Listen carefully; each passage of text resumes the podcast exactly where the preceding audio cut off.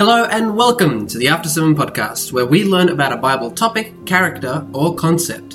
And today we're learning about sin and the sanctuary solution as we study the sermon Vessel of Promise. The law is bound to God's heart eternally. It cannot be separated from Him, and therefore the heart of God was broken Uh, when he witnessed sin. But the thing is about this new covenant, you can't see it externally. It's all about the internal, it's all about what's happening in the heart, the, the inner transformation.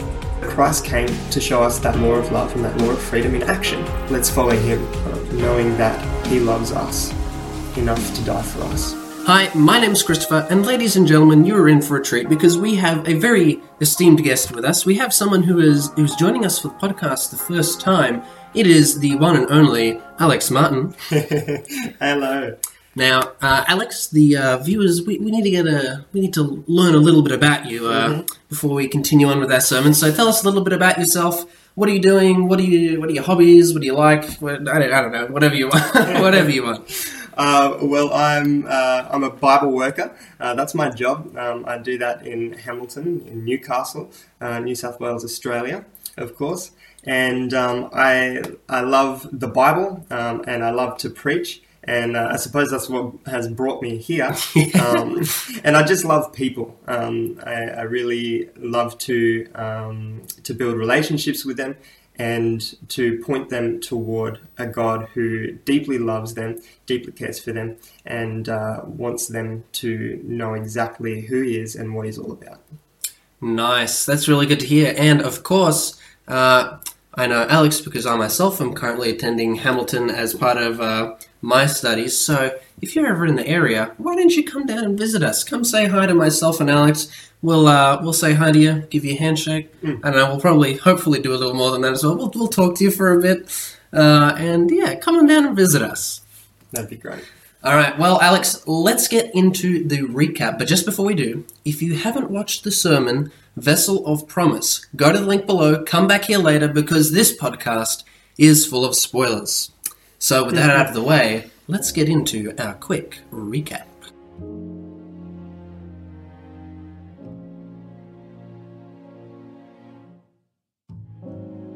We began at the verse in Exodus chapter 25, verse 8.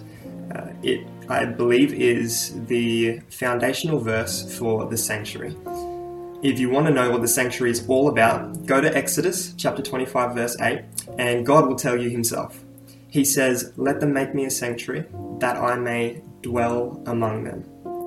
I think this is really beautiful because it expresses God's greatest desire for us is that we would be with him. And there's an issue though, is that we're not with him. Uh, he's he's not here face to face with us, unfortunately. And the reason why is because of sin. And initially, it separated us physically from him. Um, but that wasn't the greatest issue. The greatest issue is that it separated us relationally from God. And I find that that's the greatest problem that we have is that we have have found it difficult to relate to God because of sin. And God wants to relate to us again. And the beautiful thing is is that uh, in the sanctuary, he teaches us all about how we can relate to him and how he can relate to us. And we were looking particularly at what the Ark of the Covenant represents in, uh, in God dwelling among us. It is all about the law of God. The Ark of the Covenant is about the law of God. But it's really not all about the law of God, it's all about Jesus. And um, part of Jesus is that he has a, a perfect law written in his heart, and that is the law of love and the law of freedom. And so Christ came to show us that law of love and that law of freedom in action. And so the Ark of the Covenant represents Jesus coming down and being among us. The law is bound to God's heart eternally, it cannot be separated from Him. So, just like the law is engraved in stones and cannot be removed from those stones, the law is written on God's heart, on Jesus' heart, and cannot be removed from it. Therefore, when the law is broken, whatever it is written on is broken with it, and therefore the heart of God was broken uh, when he witnessed sin.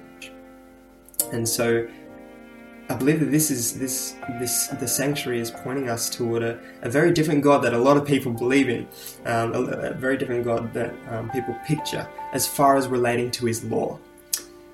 And so when we think of the law breaking our Father God's heart, uh, we might relate uh, relate to the law a little bit differently than we would otherwise. And so when we look at the, the, these commandments, we see God and His character first and therefore, knowing that God is the one who brought uh, these people out of Egypt, He's the same God who brought us out of the land of slavery, out of bondage to sin, and therefore, let's follow Him, uh, knowing that He loves us enough to die for us.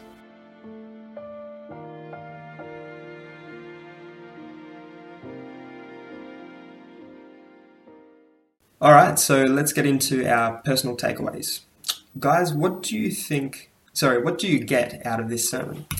Nice. Well, I think for me, the big takeaway that I got was how everything really is tied together by this theme of love. Um, and I hadn't, like, you think about it all the time, right? Like, oh, yeah, God's all about love, and that's why he died for us, and all these sorts of things. Mm-hmm. Uh, but I think that the way that you looked at the sanctuary and specifically the Ark of the Covenant really, uh, really informed that. Like, for example, um, the idea of the Ten Commandments representing like God's heart, you know, in, in a sense. Like, and so when the law was broken, God's heart was broken as well. I was like, whoa, mm. that's a really interesting thing because yeah, we always talk about this idea, you know, again, oh well, when you sin, you hurt God. Mm. And we don't really ever put it into any more specific terms than that. It's often very vague and mm. just like, oh yeah, you hurt God. And you're like, well, how do I hurt God? Right. But when you say like, when you break the law, you break God's heart. The two are mm. synonymous. They work together like that. It suddenly becomes a lot more real, and you go, oh, like mm. I'm, I'm starting to get more of a, a, a, more of an image, more of a picture of what it means uh, to sin against God. Mm. And I think often uh, sometimes we try and justify sin by saying, well, it's not hurting anyone, you know? Like, for example, lying's a really good one. They well, if no one gets hurt by the lie, yeah, it's yeah. totally fine, right? Or, you know, no one's going to get hurt if uh, I take something and they, they don't even know that it's gone, you know? they won't miss it, like right. this. Um, and so we always try and justify these these sins, hmm. but there is someone who gets hurt. Yeah, that's right. Um, it's we, we we we need to think outside of ourselves. It's not just us. Mm. it may not even be the people immediate around us. Mm. God is there as well, and He is. Uh, he gets hurt every time we sin, mm. and I think as well uh, another vivid image. Uh, it kind of leads me on to that as well. Jesus bore every sin on the cross, so in that way, sin also hurts God. Yeah. In that it hurts Jesus, and uh, like it, when you think about the, the the fact that sometimes we so flippantly sin, um, or we try and justify sin, and it's like, no, every sin and still has to end up on Jesus. Yeah, like right. you can try and justify it as much as you want, but it's still going to end up on the shoulders of Jesus on that cross. Right. Yeah. Like that's really um, that's a really profound thing to think about as real, and you really get a greater understanding for God's love because mm. you begin to think like, okay, God, like I've hurt you a lot. Why on earth do you mm. even want me? Like, mm. why is it that you're so desperate to have a relationship with me when I'm like the most abusive person to have a relationship with? Like, if I saw that with, uh, you know, uh, with people, I go, oh my goodness, you need to get out. That's not a healthy relationship, you know? Mm-hmm. He says he's sorry and then he does the same thing again the very next day. I'd be, boom, out of there. Yeah. Um, but yeah, God just, he's so patient, so long suffering, and he's mm. willing to put up with us in spite of ourselves mm. because he loves us that much. Um, it's amazing. Yeah. And uh, I was thinking about this, somebody mentioned this in. Uh, one of my classes today, the verse where Jesus, uh, where God says, I think it's in Jeremiah chapter 32, he says, like, I will be their God and they will be my people. Or it might be Jeremiah 31. Either or. Could be both. Um, and I was thinking to myself, and then he and then he finished it with, you know, God is basically saying, "I will be yours and you will be mine." Yeah. yeah. And I thought about that. I was like, that sounds very familiar. I'm like, that's kind of like the language that people use when they're trying to explain marriage, right? Mm. That you basically during the ceremony say, "I commit to be yours, Mm. and you commit to be mine." We we surrender ourselves over to each other. We we enter into this relationship or this covenant. Uh, the kind of more fancy term for it, which is just like you enter into a relationship with where you make a promise to the other person. Yeah. Right. I want to enter into this relationship with you. And I was like, wow, wow, okay, like, okay, I'm starting to get more of a better image now of how the idea of uh, marriage kind of reflects to God and his relationship with us. And I was like, yeah, but again, God, why do you want a relationship with me so badly? Like, Yeah. uh, yeah. Uh, I, it, it, it just, yeah, it really takes a lot to get your head around how much God loves us the more you begin to look uh, at this topic. I love uh, I love how he points points us toward that um, that similarity of the marriage relationship Mm. between God and His people, Yeah. and it really helps you to understand the way and the degree to which God wants a relationship with us, Yeah. Because you you look at the very personal journey that God has with the Israelites, Mm. and you look at the language that he uses and it's so it's it's it's so bound to a relational uh, perspective that God is is trying to say uh, like when he says I will be your God you'll be my people Mm. it's not just saying you will believe in in me instead of other gods and and I will uh, I will be your God and and that will ha- is how I will be known. It's God saying I want to belong to you and I want you to belong to me. Mm. and sin has taken us away from belonging to God and all God wants is to say hey you don't have to have that life. I can save you from from that that alienation from me and you can be mine again Mm. and it's such a beautiful thing and I think that's I, I believe that's why God holds marriage so highly the Bible says that he hates divorce Mm. Mm. and when you think about it, when you make marriage vows, uh, in today's day and age, marriage vows are, are not treated as vows whatsoever. They're not treated as promises. Just part of the ceremony. You just have to kind of say them. right. And, and perhaps it's a part of um, just the feelings at the time, but you know, the feelings pass and then therefore so do the vows. But God highly var- values marriage Mm. and it says that he hates divorce. And I think it's because it points him back to the fact that we have left him. Yeah. Uh, sin has caused us to d- depart from our loving Creator, and yet God doesn't doesn't abandon His vows to us. Mm. God made a vow to us that He will be our God. We may may have made vows time after time to Him that we would be His people, but He does, and and yet we break it all the time, right?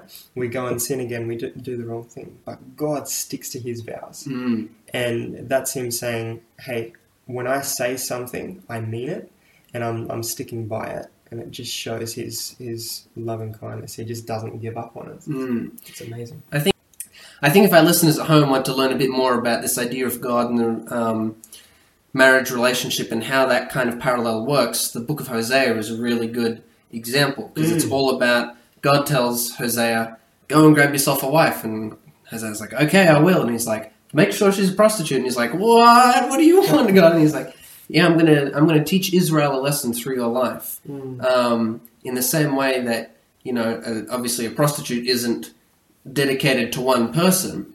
He says, Mm. you you guys do the same in that you don't respect your relationship with me. You go off and you sin and you betray me. He goes, I want like that to be a visual image. And Mm. what we see is, despite Hosea's wife continually abandoning him, uh, and getting herself into trouble, Hosea always comes back to rescue her. In the same way, God is always there to rescue him.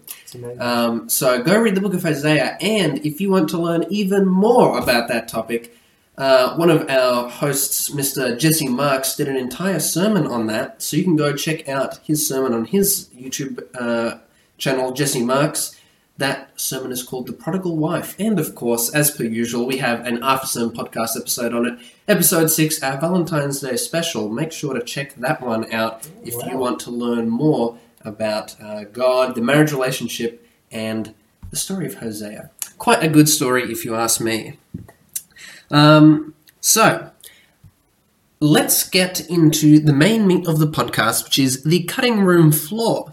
What is the cutting room floor, you might ask? Well, it is the segment where we discuss the parts of the sermon that didn't quite make it into the final product and we break them down. So, Alex, what good bits of information do you have to impart to share with us today? Well, uh, it's interesting because this sermon began as a Bible study a few months ago, Ah, nice. and it's uh, I had to take some of the things out of the study in order to expand on uh, on a couple of things in the sermon. Mm. So I've taken some of those things out, but we have a beautiful opportunity here to look at it. So let me grab this up. There we go. That's perfect. This is why this podcast was invented specifically for that. That's right. So if you want to uh, know some of the verses here, jot them down. Uh, Exodus 25, verse 8, Genesis chapter 1 and 2, go, go for it and read that. Exodus chapter 31, verse 18. We've got Romans chapter 13, verse 10, James chapter 1, verse 25, Exodus chapter 32, verse 15 to 19, Psalm chapter 40, verse 7 to 8, Jeremiah chapter 31, verse 33. So we've we're just lining up the, the Ark of the Covenant with Christ here. And when you look at those verses, just think about how I might be able to relate to Jesus. I've covered those things in the actual sermon itself, so you can go ahead and listen to that if you'd like, or explore on your own. And uh, you might find a lot more than, than I've found myself. That's the beauty of the Word of God. Nice. So we found that in Exodus chapter 26, verse 34, the ark was crowned with mercy, just as Christ was. In uh, Psalm 103, verse 4, it says that he's crowned with mercy. But it doesn't just end there. So we've got all these parallels to the ark representing Christ. The, the law being in the mountain, written on stones, brought down to the people and broken. That represents the law written on Jesus' heart, coming down, uh, becoming flesh, and uh, his heart being broken by sin and the presence of sin. Him being crowned with mercy, and the Ark of the Covenant being crowned with mercy itself. And you might have heard in the sermon, but if you didn't, the if you're wondering what the Ark of the Covenant might mean, we don't use those two words, Ark and Covenant, very much, right? Yeah, yeah, we, yeah. we might think of Ark as, as uh, the Noah's Ark. Noah's Ark, Mm, right? Big boat. right, a big boat. But it wasn't a big boat, it was in fact just a vessel.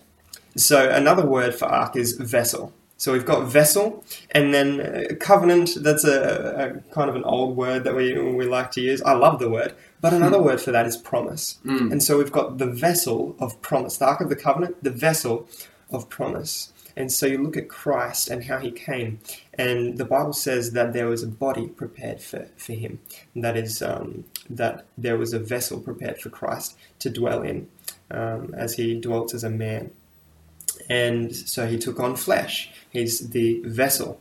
Not only that, but he's the vessel of promised. He is, after all, called the promised one, uh, the promised one to come. And he indeed brought the greatest promise there is, and that is the promise of salvation and eternity with him.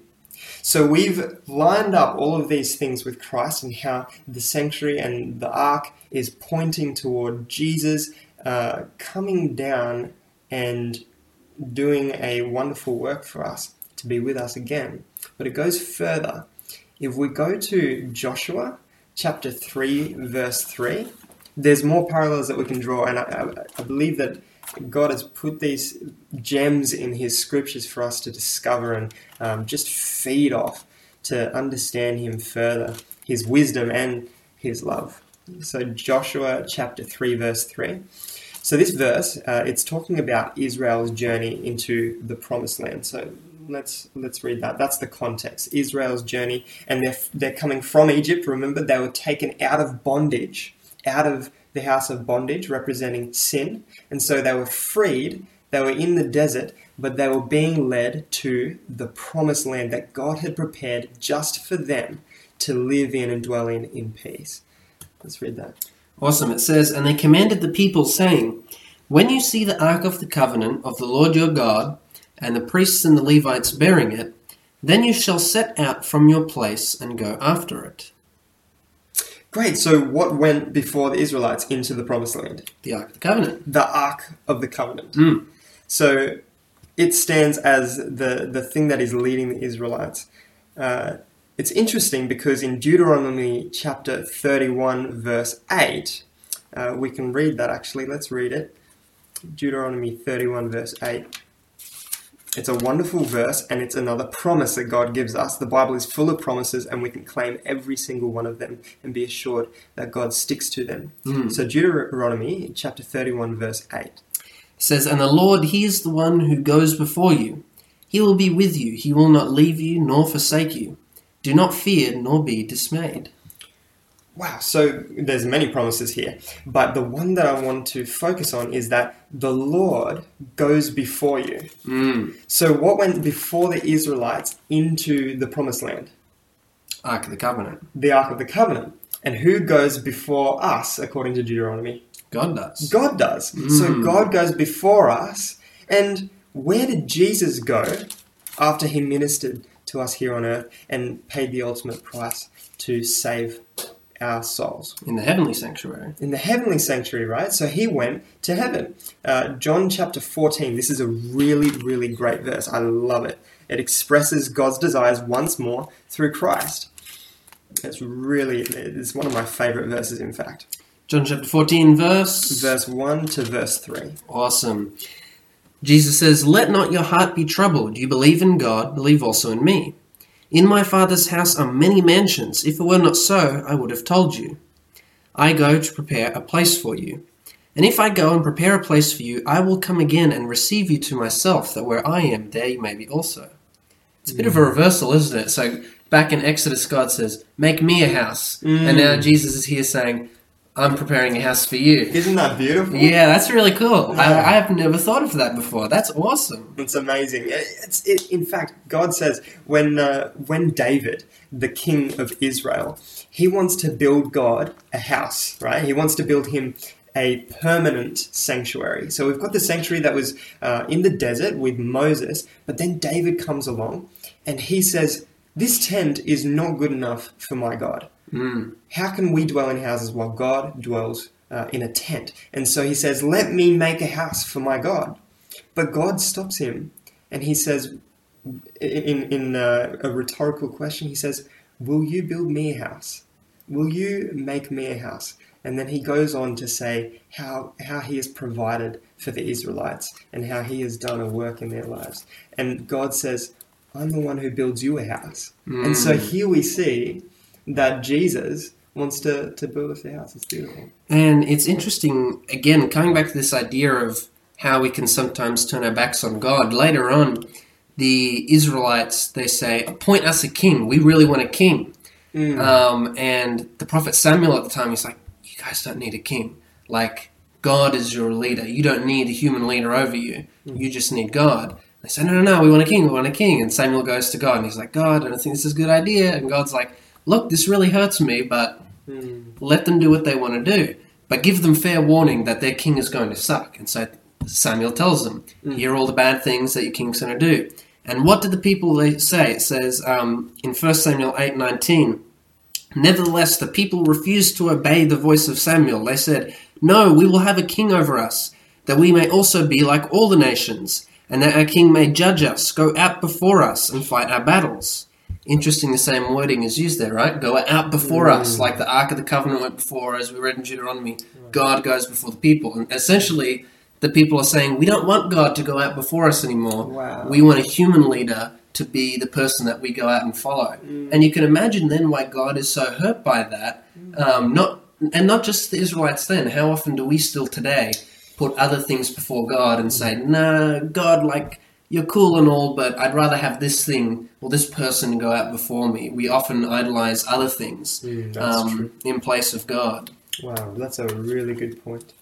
Um, actually, I want to, if you don't mind, I want to stick in First Samuel for a bit because yeah, go for it. I've been I've been reading this in my devotions and like it's such a random book. Like it's so good though. Um, it's just full of heaps of cool stories and like for the first few chapters are all about Samuel, and then from chapters five through to seven, this like the main character of the story is the Ark of the Covenant. It's really weird, and I was thinking to myself like, why are we spending so much time talking about the Ark of the Covenant? Like, what is exactly the relevance? And uh, what's interesting is that eventually the Ark of the Covenant uh, gets stolen by the Philistines. Right. And we're told that this daughter, uh, th- th- this lady who was a daughter of one of the men that got killed in the battle with the Philistines, she calls her kid Ichabod. Ichabod. Ichabod, yeah, just a casual name. And it, uh, and it means the glory has departed from Israel.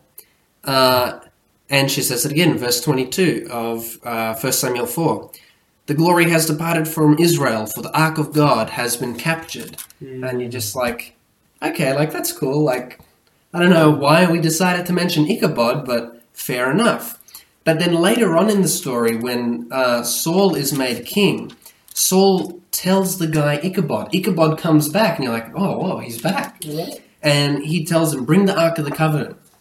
So he brings the Ark of the Covenant, and he wants him to use it as like a, a kind of like a, a, a tool of divination. He wants to know if he's going to win in this battle. Um, and then what's interesting is Ichabod like starts to do his stuff with the Ark, and then Saul's like, oh, whatever, I'm just going to go into battle. But uh, in that same chapter, we're told then, uh, after Saul directly disobeys God, that the Spirit of God departed Saul, which is very similar language to the glory of God has departed when we first met Ichabod. So in two stories in First Samuel, with Ichabod almost as like the, the mm. signal to us, the reader, to look out for this. We have the Ark of God is captured, and Ichabod's name means God's glory has departed. Right. And then when Saul disobeys God and Ichabod's there again, mm. again we're told that God's glory or God's spirit departs from Saul. Mm. And so I thought it was interesting. Um, I'm still trying to figure out how to get around this. Like, so is is the is the kind of relevance there that almost ourselves as vessels can in like be a part sort of symbolize the, the, the ark part of the covenant, if you get what I mean, mm. because it's where God's presence is. Mm. And so we have this choice do we want God's presence to dwell in us, mm. or are we going to push him away? I, I, I'm not sure if the, the, the, the analogy is quite right, but th- that's what I'm sort of thinking through. Um, yeah, we have this choice do we want God's presence in us or not? Um, and I was thinking to myself, okay, but if we're, we're looking at the sanctuary model, right? uh, it's a process of our spiritual journey, right? So we accept Jesus' sacrifice. We are baptized, which is the laver. We eat of the bread of life, which is Jesus. And so what we would say is, you know, we haven't entered the holy place, which is finally being reunited with Jesus. But here we seem to have this parallel where God's presence can be in us, like as Ark of the Covenant. So I was like, "Ah, hang on, but we're not. Can we? Can that make sense? And then I was thinking of the idea that the kingdom of God kind of rules in this principle of already but not yet. Uh, Um, like we have eternal life, but you're still going to die. So it's like you already have it, but Mm. not quite yet. Right. Um, and there are a lot of promises fulfilled like that until we really get to heaven. Like you already have it. Like it's uh, it, it's there on reserve for you. Mm. You just don't have it yet. And I so I was thinking to myself, maybe that's how that parallel can still work of us being at the Ark of the Covenant stage. God's presence is still with us, but it hasn't been fully realized in that we are able to fully dwell with God, which is, as you were saying before, his his end goal. He just wants to dwell with us. So Absolutely.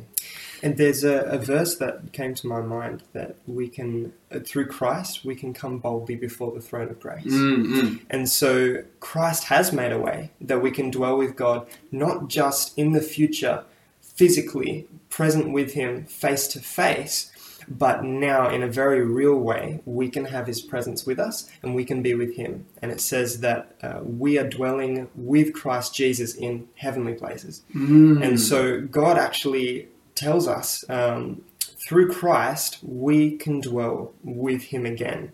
And essentially, Christ points toward this time after time about the kingdom. The kingdom of God is like a mustard seed. Uh, the kingdom of God is um, is not so much a uh, a physical kingdom here on earth, but it is in our hearts. And Jesus Mm. points to many parables to the way that God's kingdom operates, and Christ is the one who restores that. Yeah. In fact, in that verse, uh, I believe it's Jeremiah. What was it? Jeremiah thirty-one, verse thirty-three. Well, yeah, well, let's turn there. Oh, yep. Jeremiah Jeremiah 33, 33 or 31? uh, 30, sorry, 31, Ah. 31, verse 33. Okay. Yeah. Uh, 31 33 says, But this is the covenant that, that I will make with the house of Israel after those days, says the Lord. I will put my law in their minds and write it on their hearts. I will be their God, and they shall be my people. Wow, isn't that beautiful? I didn't realize this Mm, before, but notice how it says, This is the covenant mm. that I'll make with them in these days. I will write my law on their hearts. And so the the operation is not, is is beginning here where the law is written on our hearts. Mm. That's what the, the kingdom of God is all about. It's about Christ entering into our hearts and changing us to look more like Him. Yeah. Uh, I like Paul. Paul picks up on that in 2 Corinthians chapter 3, and he says, You are our epistle written on our hearts, known and read by all men. Clearly, you are an epistle of Christ, ministered by us, written not with ink, but by the Spirit of the living God, not on tablets of stone, clearly referencing the Ten Commandments, but on tablets of flesh, that is, of the heart. Once again, emphasizing this idea of being in the new covenant, and then he goes to talk all about uh, the glory of the old covenant compared to the glory of the new covenant. Oh, oh, beautiful. Okay, so I just remembered. And so w- when you keep going through this, his whole comparison is that the old covenant was all about the external. So when Moses comes down with the Ten Commandments, uh, his face is glowing with like God's glory, right? And everyone's like, "Oh, put it back, put it back."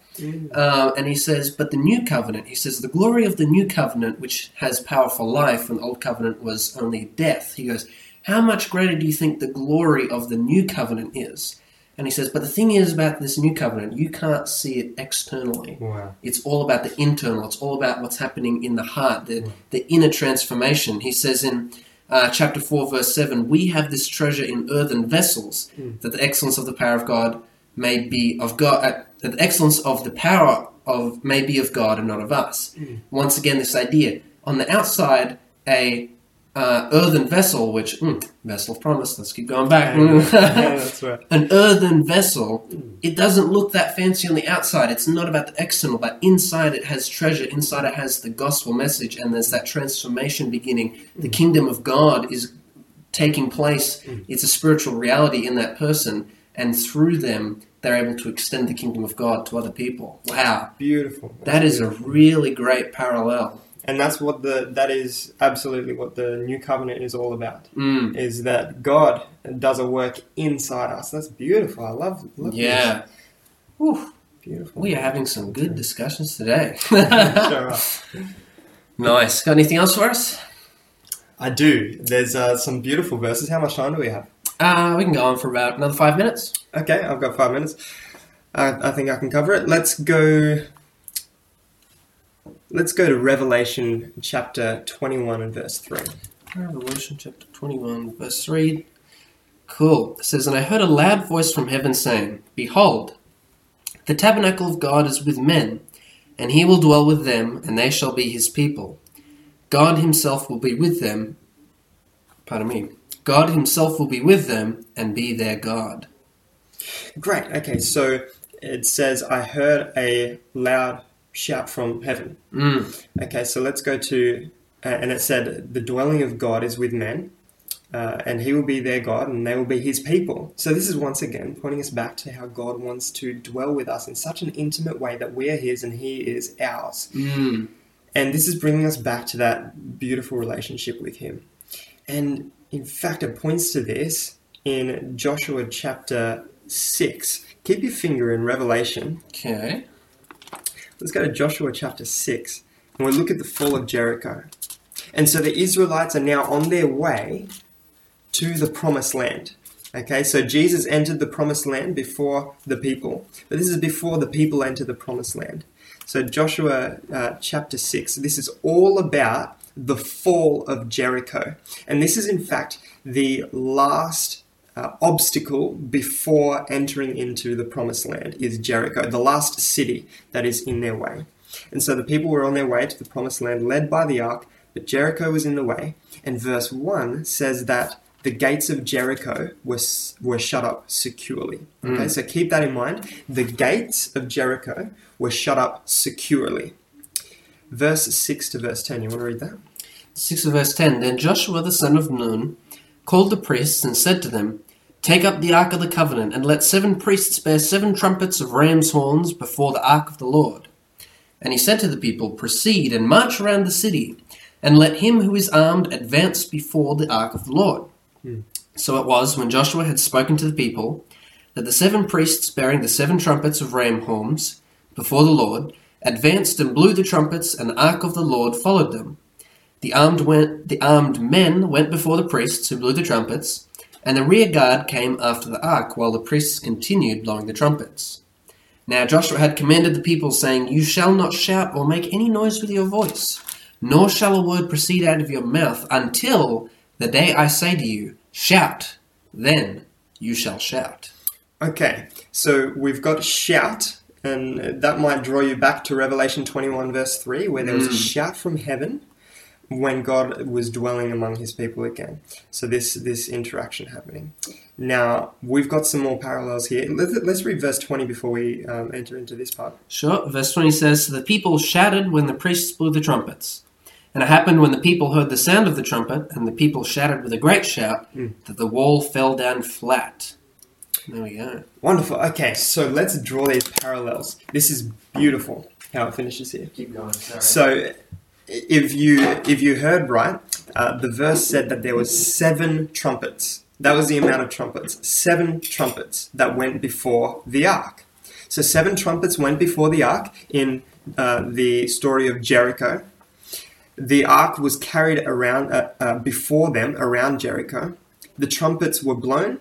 There was a great shout, and the walls came down, which were shut up securely. The walls came down, and the victory was one. So let's go to Revelation. Um, actually, we we don't have the particular verses here. I, I believe it's in Revelation chapter 11. You can read of the trumpets of God. And there are, in fact, seven trumpets of God. Do you know what the, the book of Revelation is all about? Well, I suppose it's uh, the climax to all of this Earth's history, right? Right, so it comes to an end in Mm. Revelation. Yeah. So Revelation is pointing to us toward the end times, right? Mm. Uh, but before that, it's all about Christ. Right? Yeah. Every book of the Bible, all about Christ. But it's all about Christ in the end times. And so Revelation in chapter 11, it talks about seven trumpets that go before Jesus returns and brings his people home. So seven trumpets happen Mm. before the com- second coming of Jesus. Well, uh, we have the six of the trumpets Mhm. in 8 and 9, Mhm. but in Ah. 11 we have the seventh trumpet. There you go. So there's a Um, gap. There's a gap, and what's interesting is after that last trumpet, we have, I think, a verse that you've got referenced Mhm. here in your notes. Do you want me to read that out for you? Absolutely, read that. Um, this is the, the last verse of chapter 11, 19. The temple of God was opened in heaven, and the ark of his covenant was seen in his temple. And there were light, lightnings, noises, thunderings, an earthquake, and a great hail. Wow, that's beautiful. Mm. So we read of the the seventh tr- the seventh trumpet, and again we're drawn back to the ark. And where is the ark? It's in heaven, right? Yes. And so we're we're brought back to the fact that the ark is leading the, the Israelites back into the promised land. Jesus goes before us into heaven, and uh, but he's coming back for us, right? Mm. And so how does how does this come back to the second coming?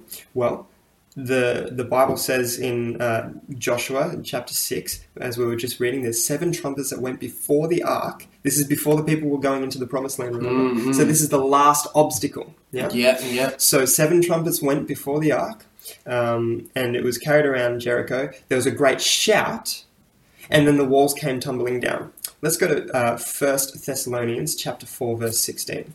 So we've just read that before Jesus' second coming in Revelation, seven trumpets happen. Mm. There's seven trumpets that, that are sounded that come before Jesus' second coming. It's interesting because seven trumpets went before the walls came down of Jericho, the last obstacle.